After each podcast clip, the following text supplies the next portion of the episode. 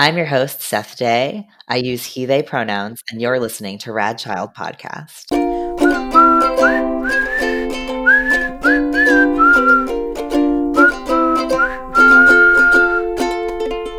today is our, our part two of um, our little sexual orientation theme.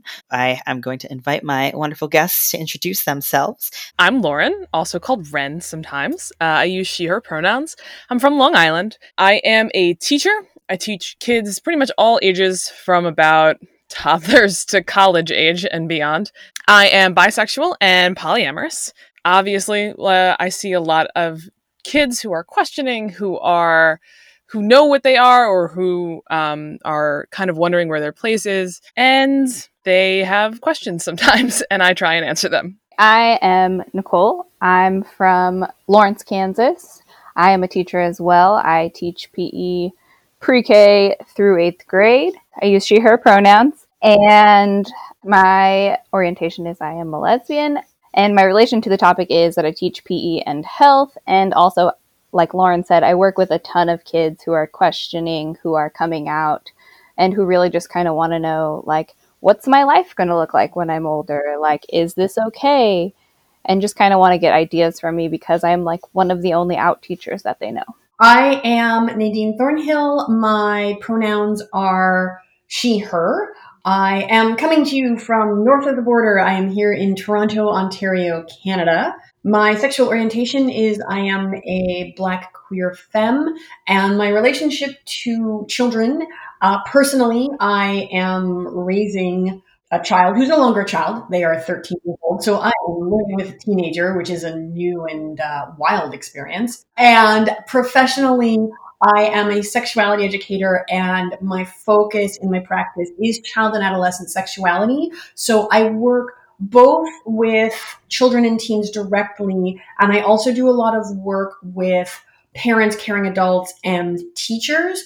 And so not only am I spending a lot of time with youth who are, you know, exploring their sexuality, including things like orientation and identity, but I'm also helping adults sort of navigate these conversations around sexuality, orientation, identity, you know, as they're sort of figuring out ways to sort of parse this information for themselves and then share that with youth in their lives, which is always, you know, really interesting and sometimes challenging. But yeah, it's part of my job that I love. Yeah, absolutely. And I love how you said conversations plural because I think that's something we talk about a lot with like any of these topics. It's like never just one conversation, you know, it's like an ongoing conversation. I think that that's a really important distinction to make because especially when it comes to like sex and things like that, I feel like there's this sort of myth that you have like the talk. It's one talk and you sit down and you have it and then you never have to talk about it again.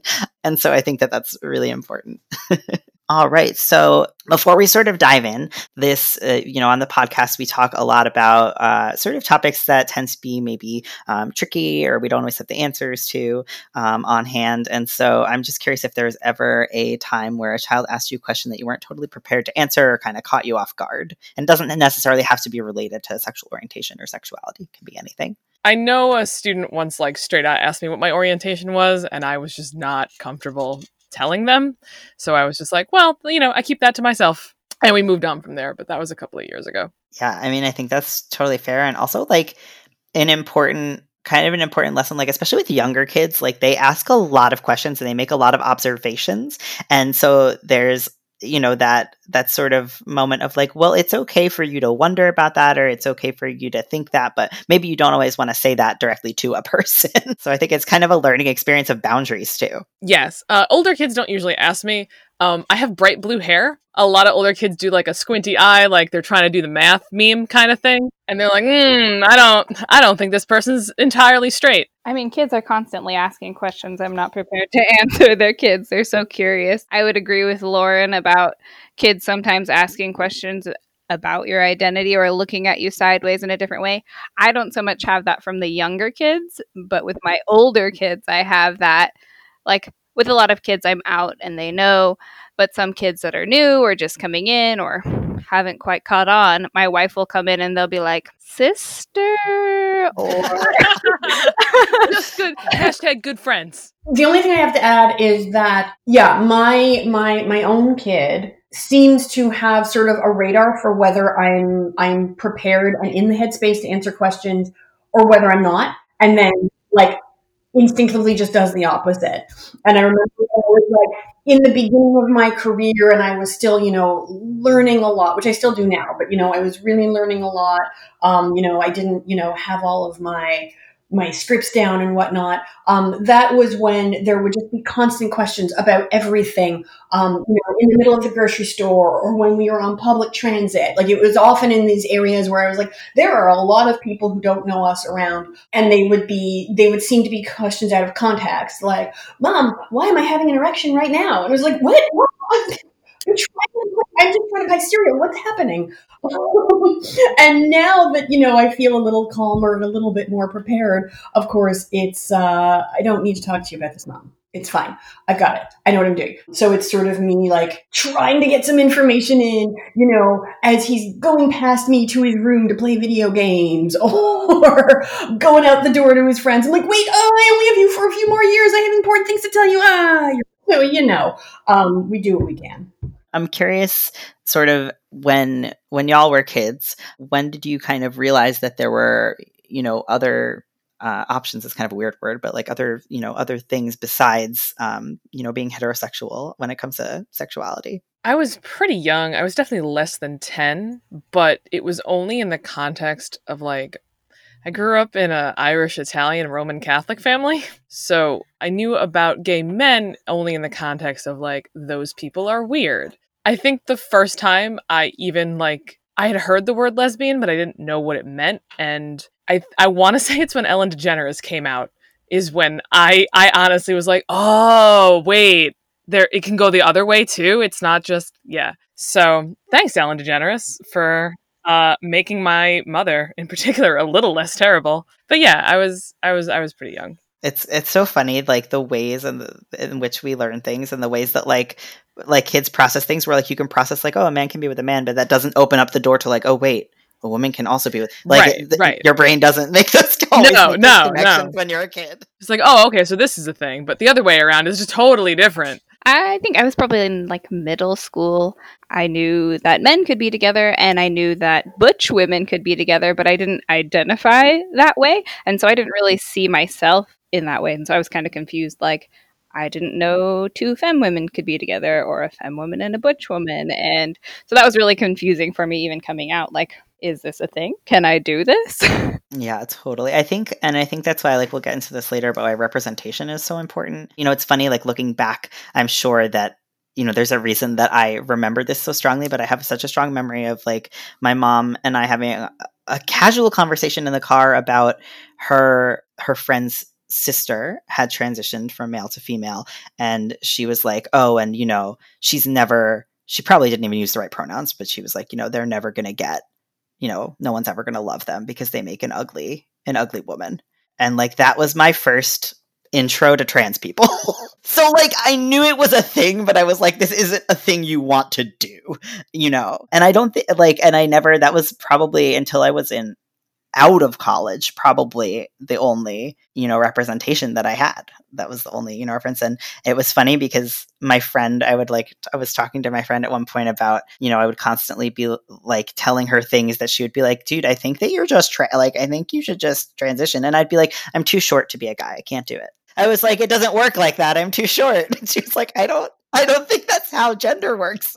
But anyway, Nadine, do you have anything for that? So, in terms of orientation, I can't remember. I do have a recollection of hanging out with some of my girlfriends when I was in fourth or fifth grade, and there, you know, somebody sort of in a hushed tone saying something about how the word lesbian meant, you know, two women who marry each other. And I remember hearing that and being like, yeah, I know what that means. So I had obviously already heard of or learned something about same gender attraction. Um, I very clearly remember when I first learned that uh, trans people existed and that gender was much more fluid. And it was when I was 17 and my best friend and I snuck in to see the crying game, even though uh, we were too young. It was the first time I snuck into a movie that I was not old enough to see, there's a scene, I believe it's a sex scene, where it's revealed that the female protagonist has a penis. And I remember sort of being like,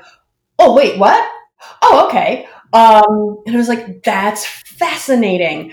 And I think I was sort of taken aback for 10 or so minutes in the film, but then I became so invested in this romance that was happening between um, you know, this woman and the male protagonist. And by the end, I was just like, their love is so pure. I just want together. I want everything for them. And so that was my my introduction to sort of gender diversity. And and I think, you know, sort of similarly, for a long time, that was the only iteration of of transness or gender diversity that I was aware of. And so you know, it was still, you know, years after that when I realized I was like, oh, you know, men can have vulvas. And then there are folks who are non binary, and it just kept expanding and expanding. So, you know, if again, this is, I mean, this is a caveat to every question, but, you know, assuming you're comfortable sharing, I'm curious how old you were uh, when you first had an idea that you were not straight. Not necessarily that you were like, I am definitely this, but, you know, just sort of had uh, kind of an inkling that you were different. Looking back, I know that what I was feeling was attraction to like a girl. Like Jasmine was the first. I was like, I, I love Jasmine so much. She like makes me feel a certain way. But I didn't know what that was as a kid.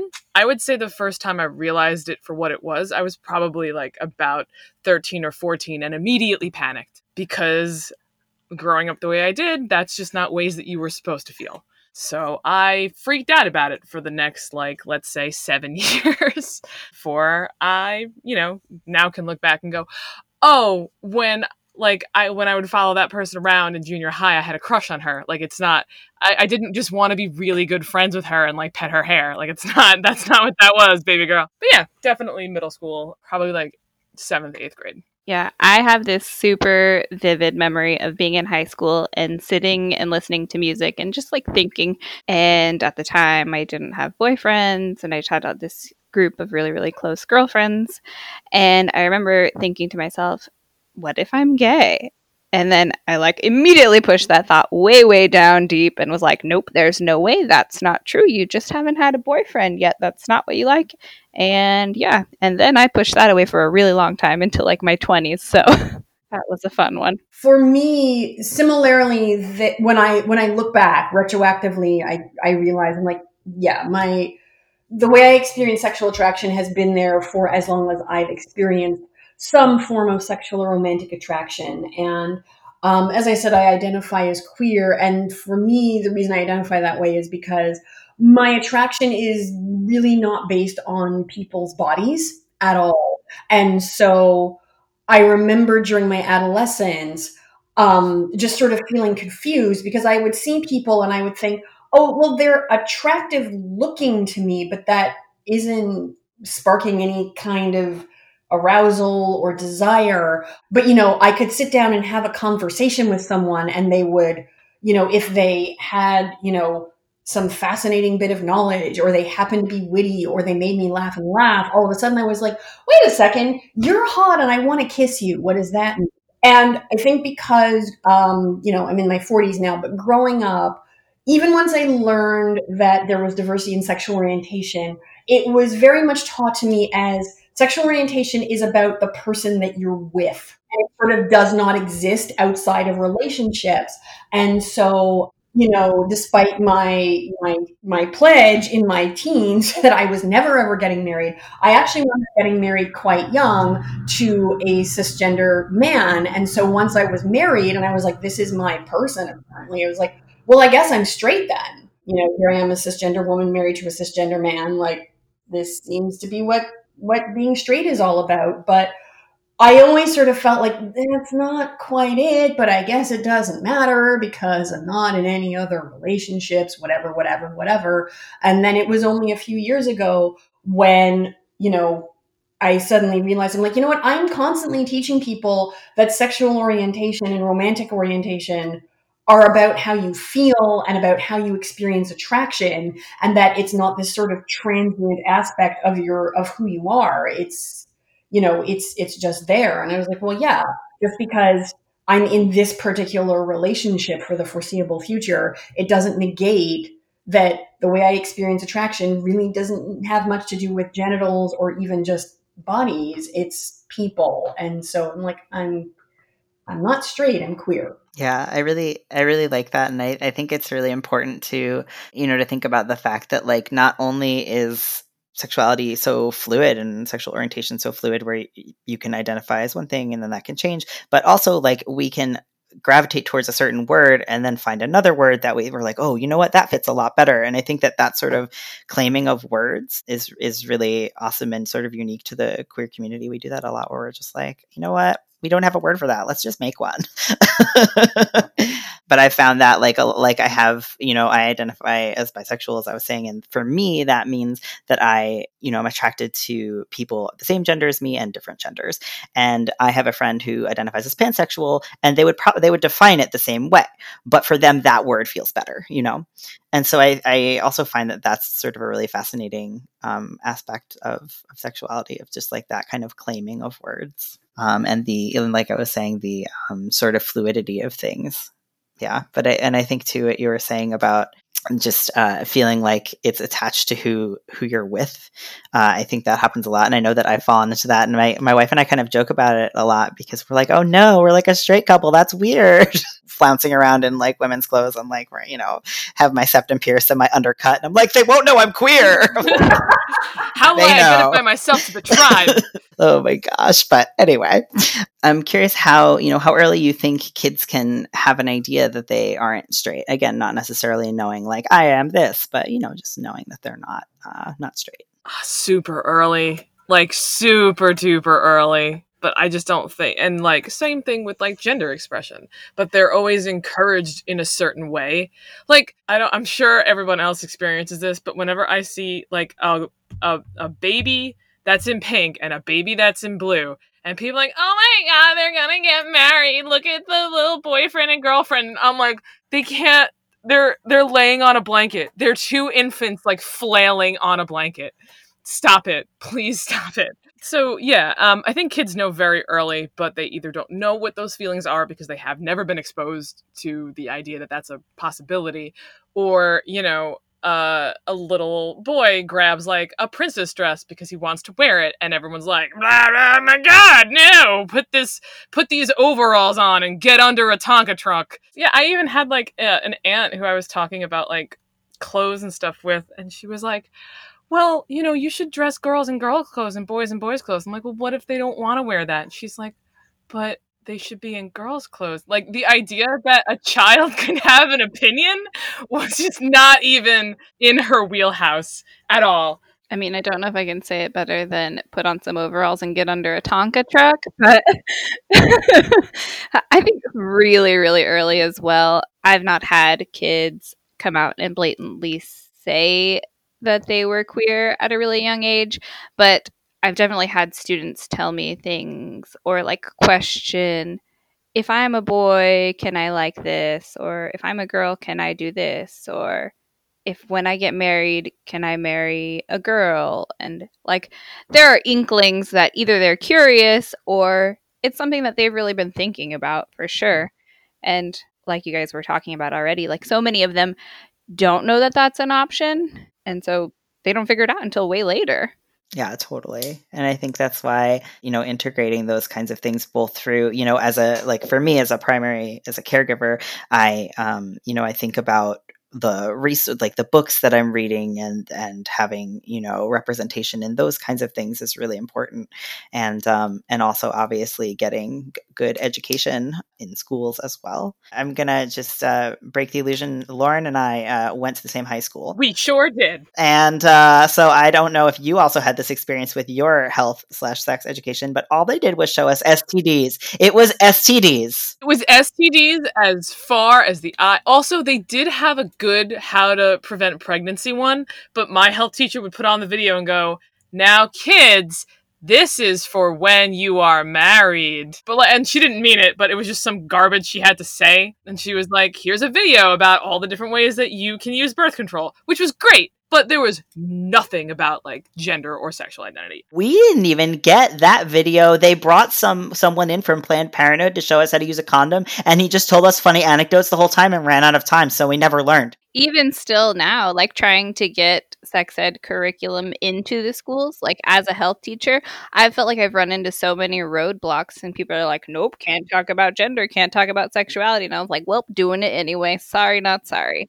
Good for you because it's like like we were saying, it's just so many kids would know if they had the language. But anyway, Nadine, did you have anything to add to that as far as uh, how early kids can know that they're not straight? Yeah, um, and also just this brief exchange about about sex education. As a sex educator myself, my brain is exploding a little bit. There are like fireworks going off. I'm like, ah, I want to go back in time. And so, I mean, yeah, we we know from research that you know children as young as two, three um, often have you know some understanding of gender, some understanding of family structure, um, particularly as it pertains to themselves, which makes sense because you know they're living in their own bodies and their own brains, and it's not like we just suddenly sort of clue into the fact that we're like, hey, I have a gender and I have a sense of my own identity, I have a sense of like, you know, what kind of people I might like to build my life with, and and you know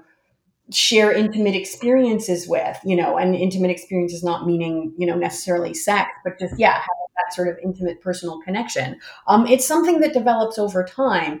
And what I find interesting is that if we're talking about a kid who's cis or we're talking about a kid who, you know, ultimately winds up being straight and they are doing things like sort of um, playing or expressing, you know, like if they're playing house and, you know, they play mom and dad, nobody bats an eyelash and no one's like, well, I think they're really too young to know whether or not, uh, traditional family structure or not. And they're not like, well, I just, I think that maybe, you know, they're too young to decide that just because they have a vagina, they're actually a girl. And in fact, what we do culturally is we give kids so much context to understand things like gender or sexual orientation if they happen to be straight or if they happen to be cisgender.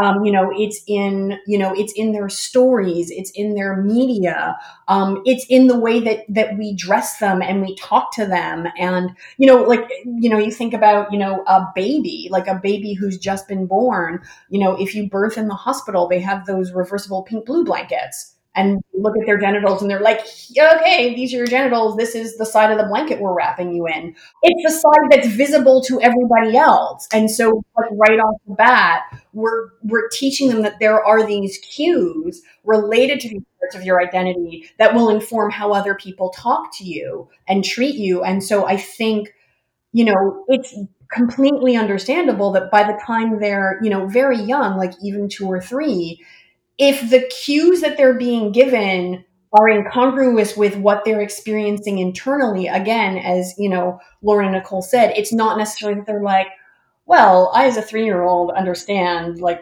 the complexity of my own gender and sexual orientation, give you a discourse on it.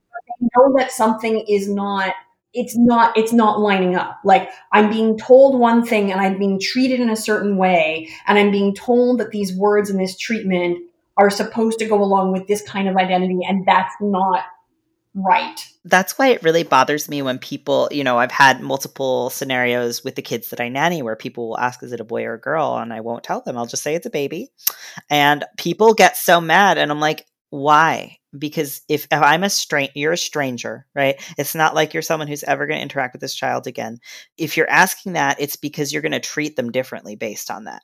And that's weird to me. Yeah, even gender reveals. I'm like, you're basically just celebrating like the baby's genitals, which in a way is kind of creepy. So weird. Well, that's what I say when people are asking me those questions. I'm like, if people are really belligerent about it, because in New York City, sometimes people would be, uh, if I wouldn't tell them, and I would just be like, what you're really asking is what genitals this baby has, and that's wildly inappropriate. So prior to uh, this episode, I had gone on a couple of like queer parent groups, and um, I had sort of I was just sort of curious, and I had asked people uh, if they were comfortable sharing when they sort of knew they weren't straight versus when they came out, and it was really you know if they if they did come out or when they came to a realization that they were you know definitely something if that ever happens because as we were ta- talking about like everything is so fluid that not everyone has that moment where they're like i am definitely this forever. But anyway it was really interesting to me because a lot of people like knew from a very young age or had an idea from a very young age but didn't come out till you know they were much older and most again broadly speaking but about 200 people answered and that was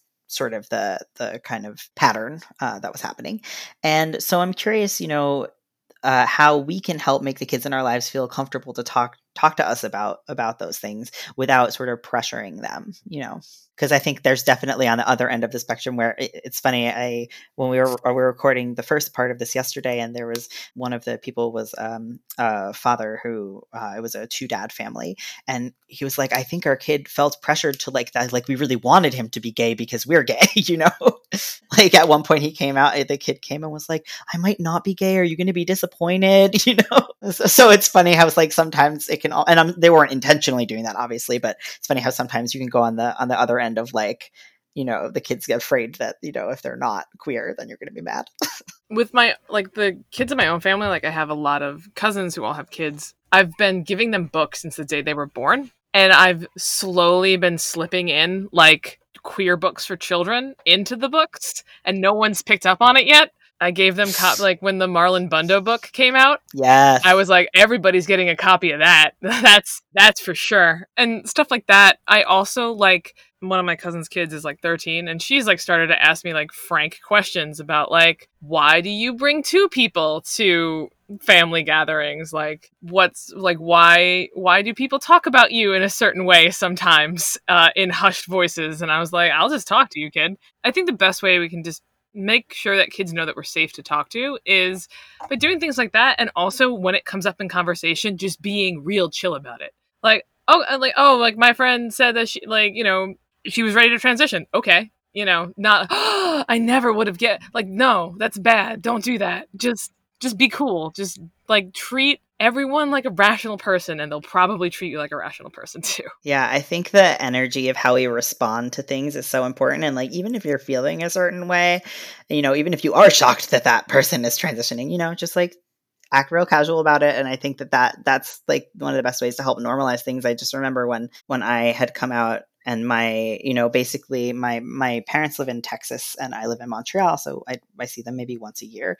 And i had been in college so i had been traveling back and forth when i was still identifying as female. So all of their co-work all of her coworkers knew me because i she worked at a hotel and i would just come hang out sometimes. And they so they a lot of times they'd be like how's your daughter? How's your daughter? And my mom was like i just i don't know. I don't know how to tell them. And i'm like just be like oh it's my son now. He's fine like that's all you have to do. You don't have to give them a big dissertation and be like, "Do you know what transgender is? Let me tell you." Like it's fine. Just be like, "Oh, he's my son now." And if they ask follow-up questions, just be like, "Yeah, that's it." When you make it a big deal, it becomes a big deal, you know? I think honestly going back to that representation piece, making sure that kids see queer characters in media, see queer characters in books, and see people in their actual lives who are queer people. Like I feel like the best way to make them feel comfortable and feel safe in their own skin is just to be unapologetically yourself around them. Being an out teacher was like the best thing that I feel like I could have ever done for my students. It's it's funny because I don't like I've never had I don't mean it in the way that I've had people be like, I want to hire you because you're trans and I want my kid to be around a trans person. But there are people who were like, oh, that's actually like, I, I always come out uh, during interviews for nannying jobs because one time I was fired when they found out it was a live in job. So I lost my place to live and my job. And I was like, this is never happening again. I'm just going to let people be transphobic before they hire me. So, you know, I just always come out during my interviews and I've had a lot of people be like, you know, that's honestly like a bonus to me. Like, I want my kid to be around all different kinds of people. And, uh, and I think that, you know, if you don't have you know different kinds of people in your in your life or in your community um, you know try and not like in a tokenistic way be like i need a trans friend. But um you know i think try and and find those you know those kinds of resources and invite different kinds of people into your kids lives. And if you can't you know if you are like i grew up in a very white community. And so you know sometimes that's the case you're in a homogenous kind of community but like get re- then that's when we you know use books as a second line of defense right? Of like get diversity in their media and in things like that. I think that's super important so I co-sign all of this. Yeah, these are all things that you know we've we've done in our own family and that I encourage other parents to do. Something else, and I actually learned this from my partner who's a mathematician. And I was like, why are you better at this than I am? From the time our child was literally a week old, you know, I remember my partner would just kind of hold him and, you know, like have quote unquote conversations with him, these one sided conversations. And I remember one of the very first conversations he had with him was about love. And he said to him, you know, someday when you're older, you might meet, you know, a boy or a girl or someone else, and you, you know, might fall in love with them and, you know, want to be with them and want to date them. And you might even want to, like, you know, grow up and live with them. And it was so natural and organic for him to just sort of say, these are your options, as opposed to making that assumption. And so that right off the bat was really inspiring to me. And it's something that as parents, we've always tried to do sort of just in the way that we talk about our our son and his potential future and protect and particularly the future that he might have um, as an adult and in terms of his relationships and not just you know boy or girl or non-binary person but you know you may not choose to be in a relationship at all. That may not be something that you want for yourself. Um, you may or may not choose to have children and really trying to always present the future as optional and something that he can choose for himself. And we've talked that way about gender. You know, we've, you know, when he was younger, we would talk about the fact that we were like, well, you know, the doctor saw that you had these genitals. And so the doctor made a guess and guessed that this was your gender.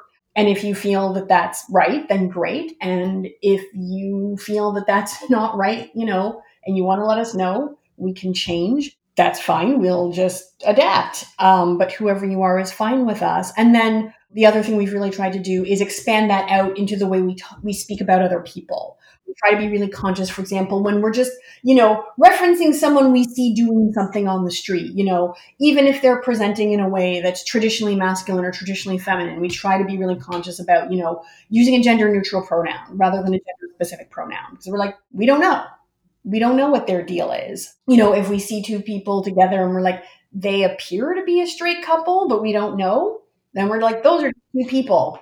And and I mean, yeah, like my my son does often have questions because he's very curious. You know, he's like, well, do you think they're a boy or a girl? Like, you think they're a man or a woman? Do you think they're married? And we like, we don't know, and we can't guess. And we'll sort of ask, like, is it important for us to know that right now? And so, yeah, just sort of trying to foster an environment in our home and in our family where we're like, it's open, it's like there are options, there are choices, there are so many different ways, like infinite ways to express, to be in relationship, to not be in relationship. And hopefully, you know, as he grows up, he will feel that, you know, he can tell us what his choices and options are yeah and that's like you know at this point i'm like i'm keeping my fingers crossed. And like i hope you feel that from us. That's what we're trying to do um, but that's certainly what i want. I think that what you said about you know the idea that you when you grow up you might want this right? Is that might or that if is so important you know being inclusive obviously of, of asexuality and being aromantic and those kinds of things meaning some people might not ever want to have sex. Some people might not ever want to be in a romantic relationship or uh, a mixture of those things. And I think that that's that's so important, not only um, to go the step of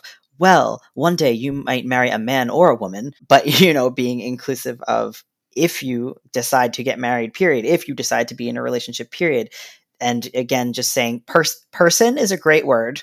It includes everyone. you know, and I, I think that it's it's really easy to make those kinds of changes. Um, sometimes it might you know, it takes some practice, just like anything else. I mean, I still slip up. I mean, I misgender myself sometimes, and I have been living with my pronouns for like seven years. Like we all, you know, slip up on things, but I think that you know it is they are kind of easy changes to make. And I I also think what you were saying about when we're making we're asking questions about when kids are asking questions about people, and even sometimes when adults are asking questions about people, asking that question back of is it important? So I I feel like I hear a lot of stories. You know, kids will come out and the parents will be like, "Well, I always knew you were, you know." Xyz do you think you know you think it's helpful or harmful to make these kinds of assumptions about our kids or the kids in our lives?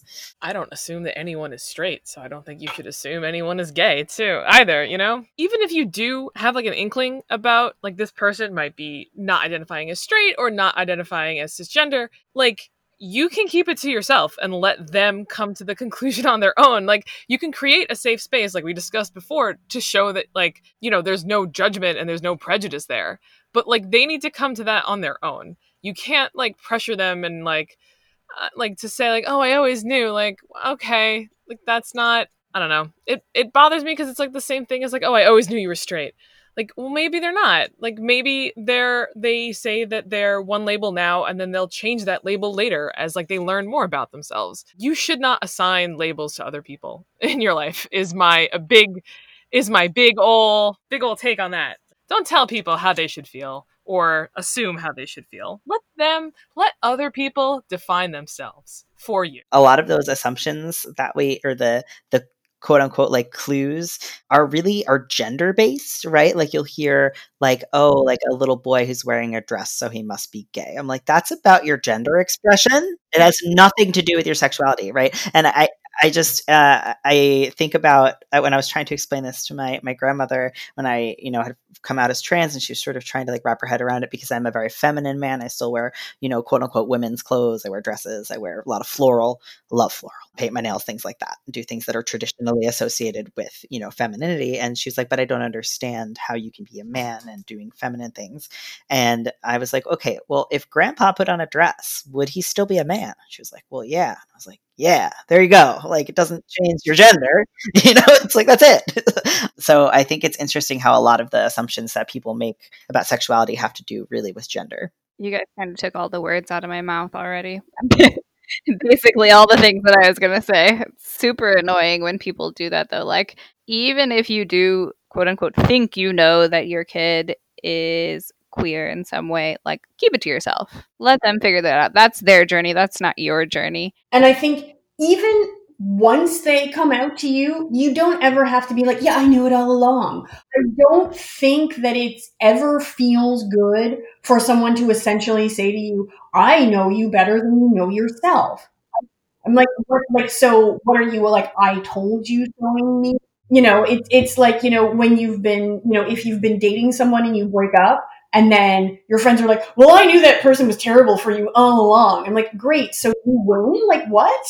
It's, I just, I don't find that that's, that's helpful. And, and as you all pointed out, and maybe the thing that you thought you knew was not the thing that you knew. So I think you can just be supportive and say, you know, thank you so much for telling me. And, you know, I love you. I'm here for you. You know, this is great. I'm so happy that, you know, you've, you know, you discovered this about yourself, or and I'm so happy that you felt you could trust me with it, and just like keep it moving. Yeah, and sort of going going right off of that, you know, if a child in your life has ever come out to you, you know, I'm curious like how they did it and how you responded, and if if it hasn't happened, you know, how or what are some ways that we could respond? It doesn't have to be like a verbatim thing, but you know, just like being supportive or whatever. So I'm gonna tell a story, uh, and it's probably gonna make everybody here very angry. Um, but I think it's very important to talk about because of like current education. Like we're all teachers, we all we all see this. I had a student last year and I've had these students for four years. Um, they're students that I've been privately tutoring pretty much since they got to high school. And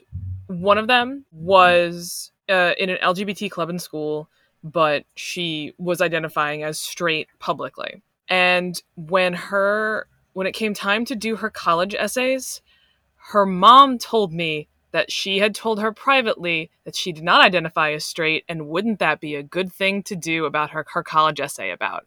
oh, you guys, I was like, there was a smile frozen on my face, and it was just like bombs going off inside my head as I tried to convey to this parent that this was not acceptable, this was not okay. And then a few weeks later, the student herself like felt comfortable talking with me about it so I guess the mom told her that she had told me. So like, sh- but it was so inappropriate in every way, shape, and form that the way that that student came out to me was because her mom came out to me for her. But most most of what I was doing for the rest of the time was her mom would be like, and then you can put in that stuff, and she would be like, well, I don't know, and I'd be like, we should definitely not put that in. We should definitely not put that in the essay because like she had to feel safe and her mom was not making her feel safe in any way shape and form and i told you that story so i could told you that so i could say this the best way to when a kid comes out is just to make them feel safe. Like if they are being super casual about it, like you should also be super casual about it. Like if they're being casual for you to like be like, oh, I'm so like you know to do like a big overwrought thing. I don't think that's appropriate because they're not making a big deal about it. If the kid is like, I need to sit you down, I need to talk to you about this, then do make a big deal about it because it's a big deal to them. Let them kind of guide the conversation, make them feel safe, and please don't tell other people about like other people's sexual orientation. It is not appropriate. When I saw that you wrote this question, I had to text one of my former students and ask if I could share his coming out story because it's my absolute favorite. I've had other students come out to me and it's just been like a normal conversation. But this one is my favorite because it was my first coming out story from a student and it was also my first time ever coming out to a student. So this student and I are really close even still today and he came to me and was like, I need to ask you a question okay, what's up? And he asked, Do you know any gay people? I was like, Yes. Like, Where's going? of course I do. He's like, Are they weird? I was like, Are people weird? Like, yeah, everybody's weird. And he was like, Well, I think I might be one. And I was like, One? And I was just confused. He's like, I think I might be gay. And I was like, Me too. and we just like had this very sweet, funny conversation about that and like have been super close ever since. And I think I'd like to echo what Lauren said like, just be cool about it. You don't need to make it a big spectacle. You can just be like, okay, awesome. I'm here for you. Do you need any help? Do, if you ever need to talk, like, come talk to me. Come see me in my office. If you're ever having trouble, like, just make sure that they know they're safe with you. Like, that's the biggest thing. I also like to let them all know, like, hey, I'm proud of you. Thank you for sharing this with me. I know this was like a big deal. Unfortunately, um, most of the kids coming out to me stories, you know, happened in a professional context, so I'm not at liberty share any of them. What I would like to share is just some advice um, for folks, and particularly I'm talking mainly to folks who may be parents or raising kids in some capacity who have their kids come out to them because I think – the advice that Lauren and Nicole gave to like sort of be cool and you know try as much as possible to sort of mirror or echo what you're getting from the kid is great advice but I can say that it's something I've observed professionally but it's also something I've experienced myself personally is that sometimes when you have such a deep emotional investment in someone as you often do with with a child or a teenager that you're raising particularly if they tell you something that comes as a shock to you you don't always feel in that moment like you're able to react the way you would like to react um, in ideal circumstances. And so, what I would say to folks like that, you know, um, I think it's great because, like, you know, you know, we're, you know, we're talking here as a group of like educators, as a group of people who are very comfortable with queer culture. For like most of us, we are queer, um, and that kind of gives you like a very kind of easy in for this particular conversation when you're like, "Hey, me too, high five, woo!" But if that's not your situation, there are just a couple things I'd advise people to keep in mind. Is number one, the priority is the love and care and well being of your child. That's priority number one.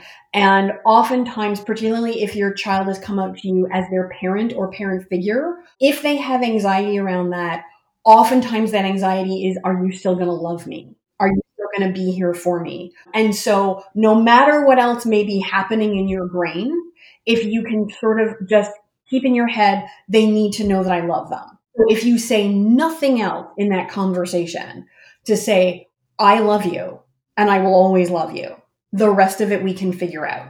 And that may all that may be all you can manage in that moment. But like please, please, please just reassure them that you love them, that you're there for them. And if you find that you are having your own sort of ambivalent reactions and emotions, and you're like, I wish I wasn't feeling this way, but I am, um, that's when you can start, start seeking out resources like, um, you know, a PFLAG, or here in Canada, we have Egale Canada. Like, there are lots of resources.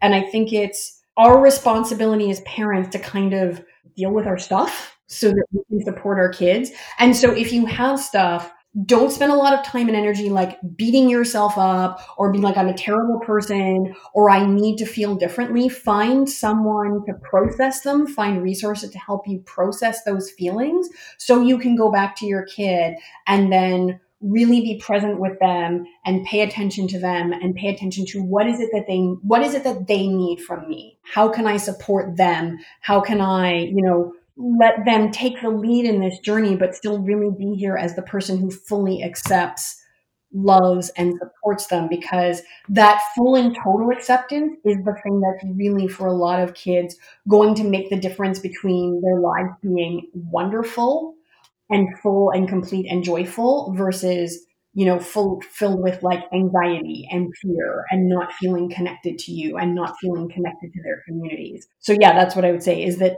whatever your feelings are, those are your feelings. Um, and if they're not great feelings and if they're getting in the way, then yeah, deal with them. Find support and and get help with that stuff so you can be there for your kid. Yeah, I think the finding support is really important and there's lots lots of good Facebook groups. There's, you know, if you can't find like or you know just aren't interested in like there are also, you know, obviously face-to-face support groups, but there's a lot of really good support on Facebook that's easy to access. And uh, I think that that's really important, right, to not treat your kid like your therapist and to not process that with your kid. I think especially when when we're talking about like adult children coming out, that happens a lot a lot of times. And again, I feel like the the uh, theme of this episode notice you don't need to say everything that's in your head.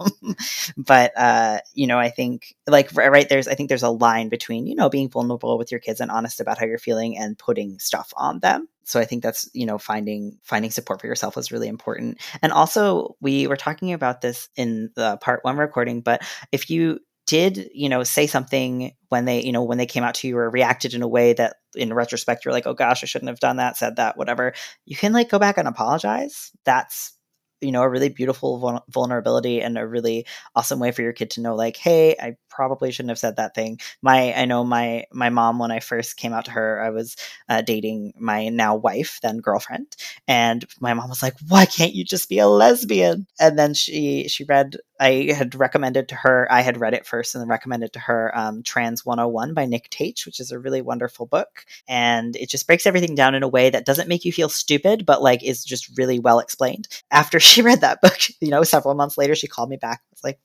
I realize now why I shouldn't have told you to just be a lesbian. I was like, well, I'm glad that you figured that out, you know, and I appreciated that. So I think that that kind of vulnerability is really important. Hey, folks, thanks for joining us for another episode of Rad Child Podcast.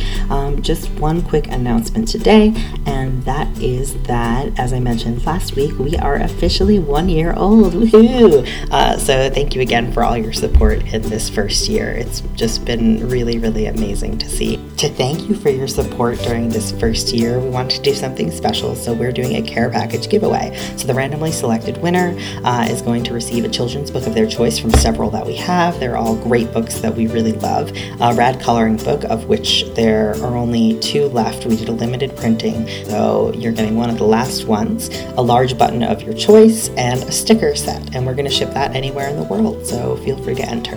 So there are a couple of different ways you can enter in the drawing. Number one, you can rate and review us on Facebook and put a screenshot in the comments of that Facebook post about the drawing, which we'll link below in the show notes.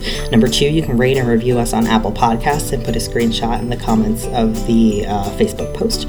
And lastly, number three, all you have to do is just share a post uh, anywhere on social media. So that can be Facebook, a Facebook group, Twitter, Instagram, uh, wherever, about what you like about the podcast. Just share the podcast with other people um, and tag at Radchild Podcast. And that's it. Uh, the drawing is going to be open until September 1st. I'm just letting you know your chances are pretty good. We haven't had that many people enter yet, so go ahead and enter. Our next announcement is just a reminder about our lovely partner, A Kids Book About, and our discount code that you can use if you buy any of their books, and that is RADCHILD. So if you go to www.akidsbookabout.com, you can look at all of their awesome books and you can get $5 off if you use the code RADCHILD. I actually personally just made an order for about four or five of them, and I'm really excited uh, to get my hands on them. So definitely check them out. They're coming out with new books all the time. Uh, so definitely take a look. Last but not least, before I tell you all the things you already know, uh, we have some exciting guest opportunities in the next couple of months. We are covering the topics of adoption, foster care, intersectionality, differences, divorce, uh, additions to families, so things like a new child, uh, step parent, step siblings, all kinds of things like that. And lastly, the topic of passions, sharing our passions with our kids. So the sort of genesis of this was I was thinking about, I play Dungeons and Dragons, that's something I love, and uh, one of the sets of kids that I babysit for, I've uh, also loves Dungeons and Dragons, and I play that with them, and that's something that their parents shared with them that they love that they shared with them. So it doesn't have to be something nerdy, um, can be certainly, uh, but any kind of um, thing that you're passionate about that you uh, share or want to share with the children in your life. So it could be anything from comics to science to sewing to baking, really anything. Uh, we're open to interpretation for that one. So definitely if you're interested in that you can go to www.radchildpodcast.com under the contact us section there is a section to a link to apply to be a guest. So definitely go ahead and do that if you're interested. We're always always looking for new guests. Now for all the stuff you already know you can follow us at radchild podcast on facebook instagram and twitter. You can contact us uh, by emailing radchildpodcast at gmail.com or by going to www.radchildpodcast.com under the Contact Us section. You can also find on our website our awesome merch that we have. We have buttons, stickers, uh, postcards, all sorts of cool things. And you can find that if you go on etsy.com uh, and search Radchild Podcast as well. And lastly, if you would like to join the ranks of Emma, Kai, Alex, and Sarah, who are all our, some of our lovely patrons, you can do so by going to patreon.com forward slash Radchild podcast. And basically, Patreon is a website that allows you to give, them, give us a monthly donation. Those donations can start from as low as $1 uh, up to as much as you can imagine. Um, so, uh, yeah, definitely check that out. You can get some really cool rewards if you donate, like bloopers, like care packages, children's books, um, personalized children's book recommendations for the kids in your life, all sorts of really cool things. So definitely check that out. We really, really um, appreciate it. We, uh, you know, I, I definitely don't don't do this for money. Uh, it would not be a smart business plan. I do this because I love it, but it definitely helps to be able to cover some of my costs. Uh, so if you enjoy the show and you're able to do that, I, I greatly appreciate it. And of course, uh, if you're not able to donate financially, you can really support us by just sharing the podcast, spreading the word. The listenership is also really important. And I think, you know, the work that we're doing here, I think is really important. And um, I hope you think it's important too and want to share it with other people. So without further ado, you've heard enough from me. So I'm going to hand it over to Rebecca and Crystal. Do you wish more picture books truly reflected your family's values? Have you ever thought you found the perfect book, but when you got it home, it completely missed the mark? Shift Bookbox is a picture book subscription service for kids ages 3 to 8, built around themes of social justice and centering diverse characters and creators. Each box features two beautiful picture books as well as expertly crafted discussion guides. We know that families want to engage kids in conversations about social justice topics, and we recognize how challenging it can be to find the right books and to feel supported in having these conversations. We find the books, we provide the prompts, you get both delivered to your door. Subscribe today at shiftbookbox.com and use the code RADCHILD. Radchild. All one word, RADCHILD. Radchild. For 10% off your first order. Shift Bookbox. Curating little libraries, cultivating big change. I'm also sort of interested in. Usually, I try to stick to the positive of like, what are some things we can do? But I'm also curious if there are some big no nos when it comes to how to react uh, as far as kids coming out, things that we you know should stay away from doing. The one that comes to mind is you know like saying it's just a phase, things like that. Oh yeah, for sure. Uh, like when my mom and I accidentally came out as queer to her, I was dating two male-presenting people at the time, and she angrily asked me if I was a lesbian, and then I said no, I'm bisexual, and then she got quiet for about ten minutes, and we were on the train, and I couldn't get away, and then she was like she was like, You know, you have a lot going on, and I just don't want to hear about any of it. What a terrible, what a terrible thing to say to which, like your own child. And I was an adult, and I kind of expected this from my mom, so I was able to like laugh it off. But that's not appropriate in any way, shape, or form. Don't tell, like, even if you're shocked by it or whatever, don't act shocked. Just act like it's fine. Like, um, I think Nadine, you were saying before, you need to tell them that you love them. Like that is the key. Don't say it's a phase. Don't say like, well, you're confused. Well, you've never had like a boyfriend, so maybe you just don't know, blah, blah, blah, blah, blah. Don't do that stuff. Do not diminish that child's experience of themselves. Don't tell them that they're not feeling what they say they're feeling. Don't tell them that they're confused. For sure, don't tell them that this is now going to affect your perception of them in any way, shape, or form, because that's what they've been afraid of the whole time. Love and support that and and calm. That is those are the three keys to to responding in my in my humble opinion. I think one that we don't think of too often is just like when people ignore it altogether and act like it never happened. Like I know that when my brother-in-law came out, he went in and told my mother-in-law and they're super homophobic and they had always said things that had made him feel uncomfortable and he finally got up the courage and he went in and he told his mom and she just said oh and then went back to watching her fox news.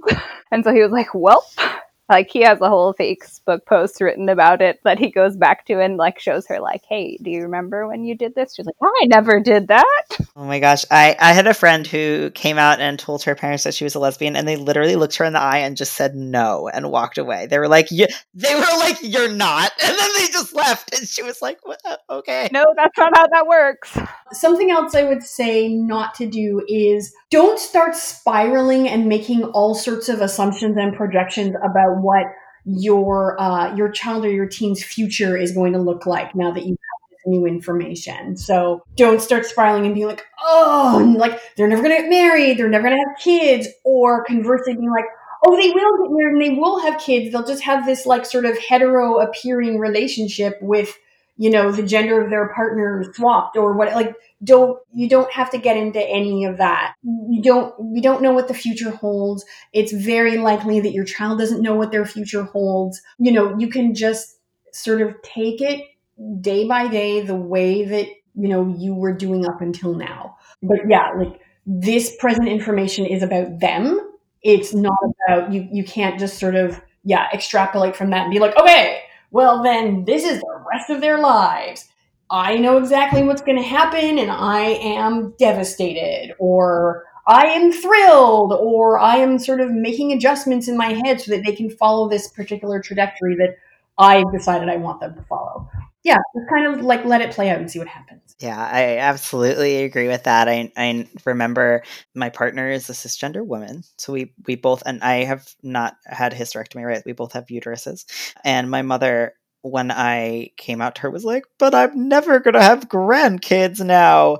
And my wife and I looked at each other. We're like, there are two uteruses in the mix. Like, how does that, like, that logic of her logic of like, I'm like, so if it doesn't come from me, is it not valid? Like, well, this is weird. This is a weird thing you said. This is something you should have processed on your own and not told me. Just going off exactly what you two were saying, just don't make it about you because it's not about you. Don't be like, don't use lots of I statements. I feel this, I feel that. It's not about you in any way, shape, or form. And your feelings, like, and your confusion or your whatever does not matter as much as that kid does in that moment. Well, again, it's like it's not like you know it absolutely like you should be focusing on your kid and like it, your feelings matter just process them somewhere else. That is not the moment to be like oh that's you know it's all about me and it's so hard on me. Like i when people tell me that my transition is hard for them i'm just like really?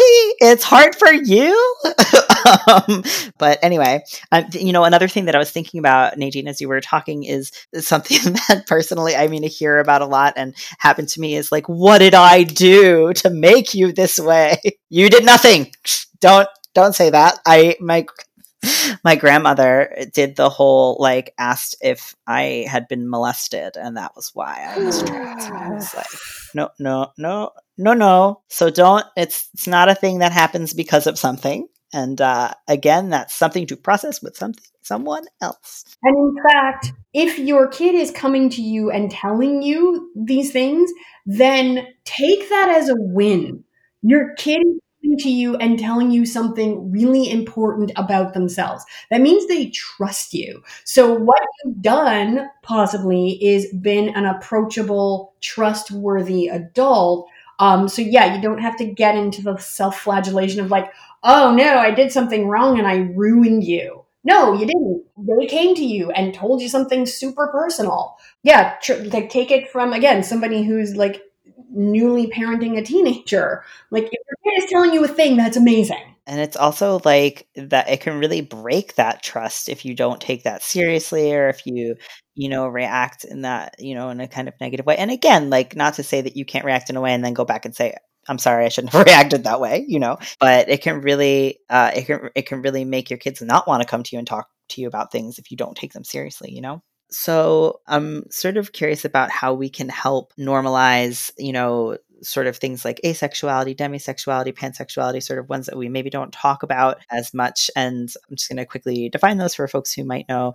Asexuality is kind of a, a big one because it can, it sort of has, it's sort of an umbrella term that can mean a lot of different things. But um, I'm going to just define it as, you know, someone who, you know, might not have interested in having sex or in having sex, uh, certain kinds of sex. Demisexuality meaning typically that you need to sort of have an emotional connection with someone before you're, you know, sexually interested in them. And then then pansexuality, um, again, can these words can be defined a lot of different ways, but it's sort of meaning that a person's gender uh, or isn't isn't important to uh, as far as being attracted to them. And if anyone has anything to add to those definitions, you totally can. But I guess so. How can we help normalize uh, and talk about you know those kinds of things that maybe we don't talk about as much? Make sure the kids know the words and know what they mean. There's lots of books, like I was talking before about. There's a ton of queer children's lit that's being written right now. Mm-hmm. and kids should have those books in their hands. There are tv shows that show different types of relationships. The kids should be exposed to that. And there should honestly be like a ton more of it. We should only make queer shows until we have the same number of queer shows as as straight shows tbh yeah just make sh- like get the visibility out there. Visibility is so so important. And it goes so far towards like normalization which is what is ultimately going to make kids feel comfortable in their own skin if is if they feel normal Yeah, absolutely. I will second just education and representation. Like, if you don't know it exists, it's never going to be normalized. And how are we going to know it exists if people aren't being educated on it and people are not showing, like, hey, this is a real thing? So it, it's interesting that we're talking about normalization. I, I fully understand what we mean when we use that word. Normal and its derivatives are words that in my sex education practice, I'm trying as much as possible to like all but eliminate because one of my underlying philosophies of sex education is I'm like, when it comes to sexuality, normal is completely irrelevant and does not actually exist. And so, uh, you know, I'll talk about things being common or things being experiences. But what I will often say to people is, I'm like, there is no sexual act or sexual experience that is entirely universal to the human experience. And there is no sexual act or feeling or experience that is entirely unique. So, like, you're definitely not the only one, and everyone is not doing anything. And so, yeah, while I 100% agree that yeah we need to have more representation of you know these types of sexual or lack of sexual feelings and experiences and hell yes to you know all queer shows until there are go on board with this initiative more broadly i think it's also really i think it's really helpful to sort of challenge that sort of human tendency to be like am I doing what everybody else is doing? Is this okay? Is this a real thing? And start asking different questions. Like, is this what you want to be doing? Does this feel good for you? If another person is involved, does this feel good for them? Like, are you safe? Are you well? how like how is this serving you and how is this showing up in your life and does this bring you pleasure does this bring you a, a, sense of fulfillment does this bring you closer to your like your intrinsic humanity is this something that you want and those i think are sort of the important things to explore and i think we can 100% and should 100% be exploring those things around not only how are you having sex and who are you having sex with, but do you want to be having sex? If you do want to be having sex, what kind of sex do you want to be having under what circumstances? And is that working for you? And if the answer is yes, then hell yes. It's then it's okay. Then it's good and it's right for you. And it doesn't matter if there are a billion people on earth who are like you or if there are like 12. Yeah, I love that. I would agree. Even like in my sex ed classes, I don't even like to use the word straight because when we think of like the converse of straight, we think of like bent or crooked or like something that is different. So it normalizes things like this is the one way we should be doing it versus like all of these other experiences. So uh, this is kind of a big question, but you, you can only pick one. I'm sorry, but you know, if you could sort of dismantle one one myth about sexual orientation, what what would it be? That bisexuals need to pick a side. I, am done. I'm done with that, man. If uh, you just meet the right man, Lauren, it will be fine. and like, it's Gosh. it's not great. And the word, like, so being poly on top of that, my family oh is just like, God. I don't, I don't. are all bisexuals greedy? Like, is that is that oh true? God. It's not. It's not. It's not. Um, and I will not pick a side. So there.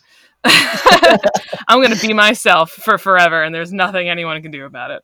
I also think, like, uh, you know, I'm going to use the word normalize again, but I, in, in lieu of another word, but I also really like the idea of normalizing polyamory, which, like, I, I didn't know was a thing until I was in my mid 20s and had a roommate who was polyamorous. And I was like, this makes so much sense. Like, like I like the idea that like they, the way they explained it to me, they were like, listen, like I don't feel like I can expect one partner to be everything that I want, right? So I have, you know, part, you know, there might be this partner who does this thing in bed that I like that my, you know, primary partner doesn't do. There might be, you know, my partner who is sort of you know who does this thing or has this quality that i that i like. And so i really appreciated that in in terms of like not putting so much pressure and you can also do this with platonic relationships right? Like i you know there are certain things right that are triggering for my wife so i don't talk to my wife about those things i talk to my best friend about those things. And and i but i love that idea and it's just like i feel like honestly it, you know it, you know when done right uh, you know just like a you know monogamous relationship can be super healthy and like it's just it's super great i think thing to make kids aware that is a thing that exists. I'm not okay so this is a fun story. I'm not permitted to bring one of my partners to one of my cousin's house because quote unquote what are we going to explain to them about when it's not the person you're married to and I'm like, it's oh, not. Oh I don't. I don't know, man. Have a conversation with your fucking kid. They'll probably be fine with it. like, kids are like sponges when they're eight. If you just be like, "Oh, that's Lauren's boyfriend," they'll go okay and like go back to playing with blocks because that's yep. what kids do. But you know that it ties back into everything. I think just talk to kids. And again, it's about them and their discomfort. It's about well, I don't want to talk to my kid about it, so you can't do it. And and that is so much of what we are talking about today. Like it's it's not about the child it's about uh how do i feel? And you know what? Your feelings you can process them on your own. You should be there for your kids. So i am i'm a black woman and throughout my life i have had people say to me or try to or yeah try to sort of dispute racism by saying like but you know she can't help that she's black or explain away misogyny by being like she can't help that she's a woman. It's not a choice. And there is something inherent in that framing that says like yeah there's that's a flaw but don't penalize her for it because it's not her fault.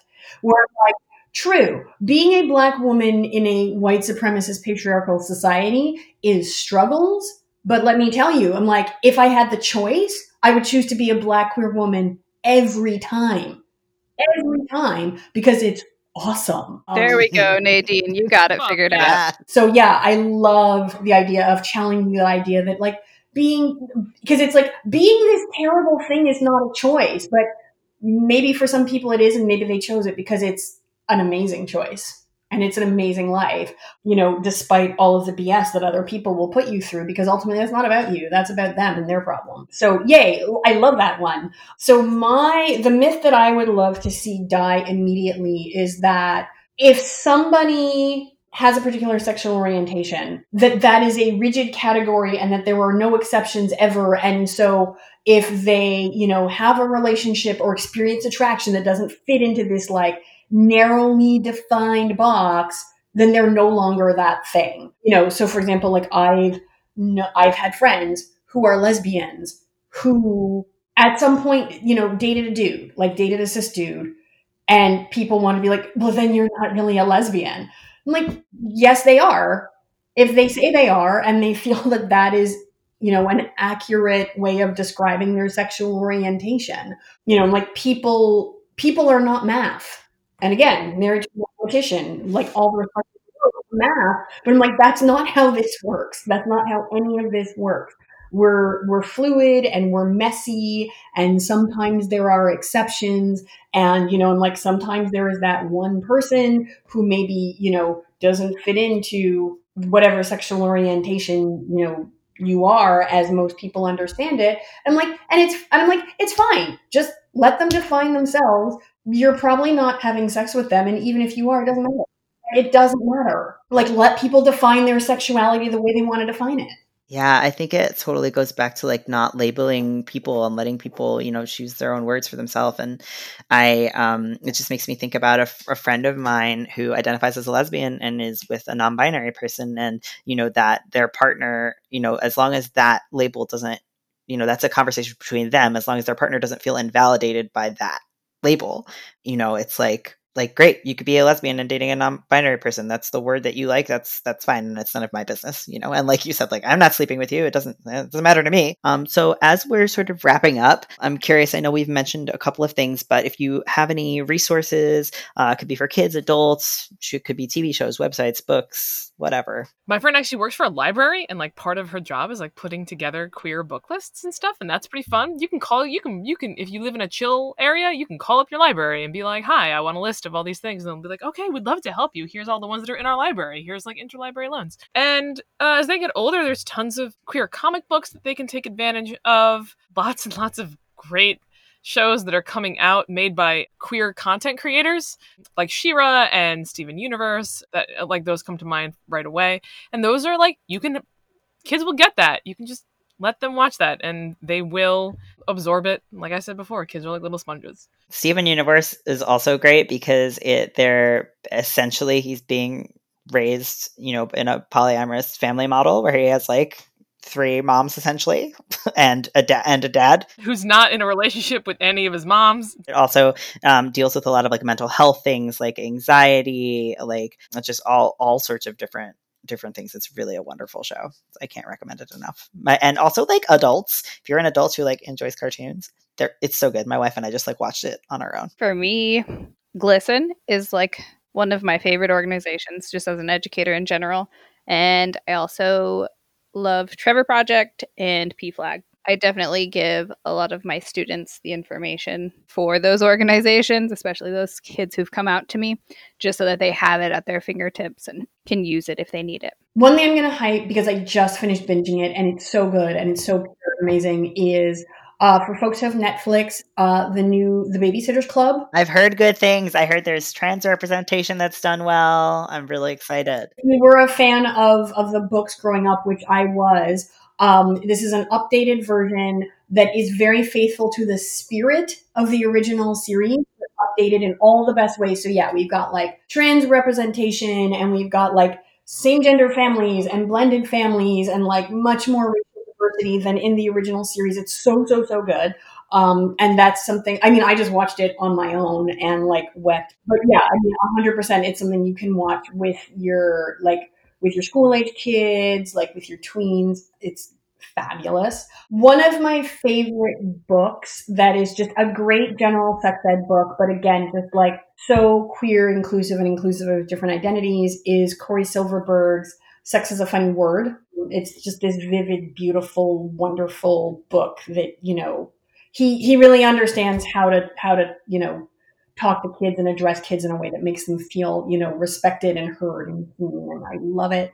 Um, and then i'm going to hype uh, a project that i've been part of. It's a web series called everybody curious and i co-host it with another sex educator and we now have 16 episodes um, and we have one episode specifically about sexual orientation one episode about gender, and then another separate episode about gender expression where we have an amazing fashion show. Ooh. Yeah, and you can find those episodes at everybodycurious.com. We also have chapters of PFLAG in Canada, so that would be pflag.ca. We have another organization, I mean, we have several. We have another organization called Egale Canada.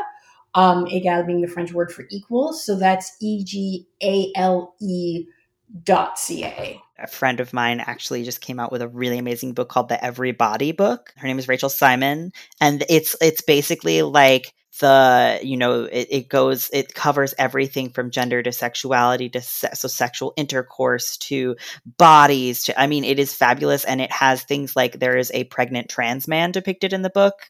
There are you know just like all sorts of bodies and people and it's just like really really fabulous. It's it's like the sex ed book i have been waiting for. We we recently did um, an episode on on sex and it was like we so every other episode we talk about specifically my co-host and I Rebecca will talk about our favorite books about topics and it was like scraping the bottom of the barrel trying to find good books about sex and I was like I'm so excited that this book exists. I have it on pre-order. I think it's being released here in Canada next month and I'm so excited to get my hands on it. Yeah, it's really she sent me the review copy and it's like fun it's phenomenal. So I'm excited that books like this are starting to exist. and shout out to the publisher Jessica Kingsley. They make some awesome. They make a lot of just books about like about queer stuff, about disability, about like all, all different kinds of things. They're just like really phenomenal. If this this is just a time, if any of you have any kind of personal projects or websites or anything to plug, you can do so now. Uh, I'm working on a show that will be coming out. I don't know, couple, next couple of months. It's called Fandumb. It's spelled F A N D U M B, and it's about the good and the bad and the sometimes very ugly side of fandoms online. Is this going to be like a like a physical like performance show or like online or? It's a podcast. Yeah, it's a lot of fun to work on. okay, well, I'll be looking out for it. I'm very excited about that. I don't really have anything at this point. I had a podcast going with some of my students that was about diversity and about them telling adults what they wanted them to understand about diversity, but I just switched schools, so my podcast is not anymore. Is it still does it still exist if we wanted to find old episodes of it? We were just like in the process. We are going to submit to the NPR podcast competition and so hopefully somebody takes it over. I can start it at my new school. We'll see. So I have an ebook coming out on August 1st. It's called Let's Talk and it is a comprehensive guide for parents and caring adults who want to have like really great in-depth talks with their kids and teens about various aspects of sexuality including gender and orientation. And the book is divided into sort of developmental phases of childhood and adolescence. So we go from right up to teens and there's like over a 100 conversation prompts you can use and then just guidance on what to do once you know you ask your kid a question and then you have to have the subsequent conversation. So that'll be available august 1st and then uh, in the fall i'm going to be launching my first multi-week course and uh, in the course we're going to be dealing with some of the um, sex education road bumps. So for example it'll be like what do you do when you've you know had those first conversations with your kid about consent and they've really now grasped the concept that you know they're the boss of their own bodies and then they turn around and tell you well now i don't have to have a bath and i don't have to go to school because i'm the boss of my own body so deal with it. But what's what's that next conversation look like? Um, so into a bunch of those issues. Um, so yeah, if folks want to, you know, get a handle of the ebook and find out when the course is launching, the best way to do that is to go to my website, which is nadineThornhill.com, and they can sign up for my e- email list, and then they will be the first to know about all the things. That's awesome. The the boss of my own body thing just made me think of I love when kids like kids love to find loopholes for things and one of the kids that I was nannying really had a hard time eating. He did not like eating lunch and you know, I said, "Come on, we have to eat lunch." And he goes, "But I did that yesterday." well, you're not wrong. You did do it yesterday, but it's like kind of a repetitive, we got to keep doing it thing. So the, the, last thing is just if you want to be found on the internet, uh, if you have any social media or things like that, where can people find you? I don't have a Twitter, and I don't want anyone to be using Facebook right now. So don't look don't look for me there. But eventually, my podcast will have a presence, and then I'll plug that. yeah, that's okay. I'll pass on being found. yeah, I'm all over the internet. So if uh, folks are looking specifically for, uh, you know, lots of sex ed advice, whether you're a parent or a teacher, uh, you can go to my YouTube channel, which is Nadine Thornhill. If you are looking for sort of more quick bites that is also sex ed related, you can go to my Instagram, which is at Nadine Thornhill. If you just want to hear me being like, or witness me being snarky on the internet, uh, that's my Twitter, which is also at Nadine Thornhill. And then if all else fails, go to my website, NadineThornhill.com. I'm not creative with names. So but like, how lucky are you that you have a name that you can just like? Are you the only Nadine Thornhill? Yeah, you can just Google Nadine Thornhill and you'll find me in all the. I'm so jealous. Do you know how many Seth days there are? Like too many.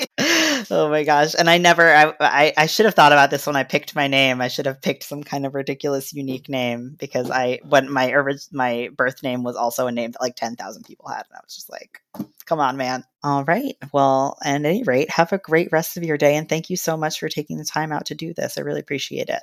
And remember, stay rad.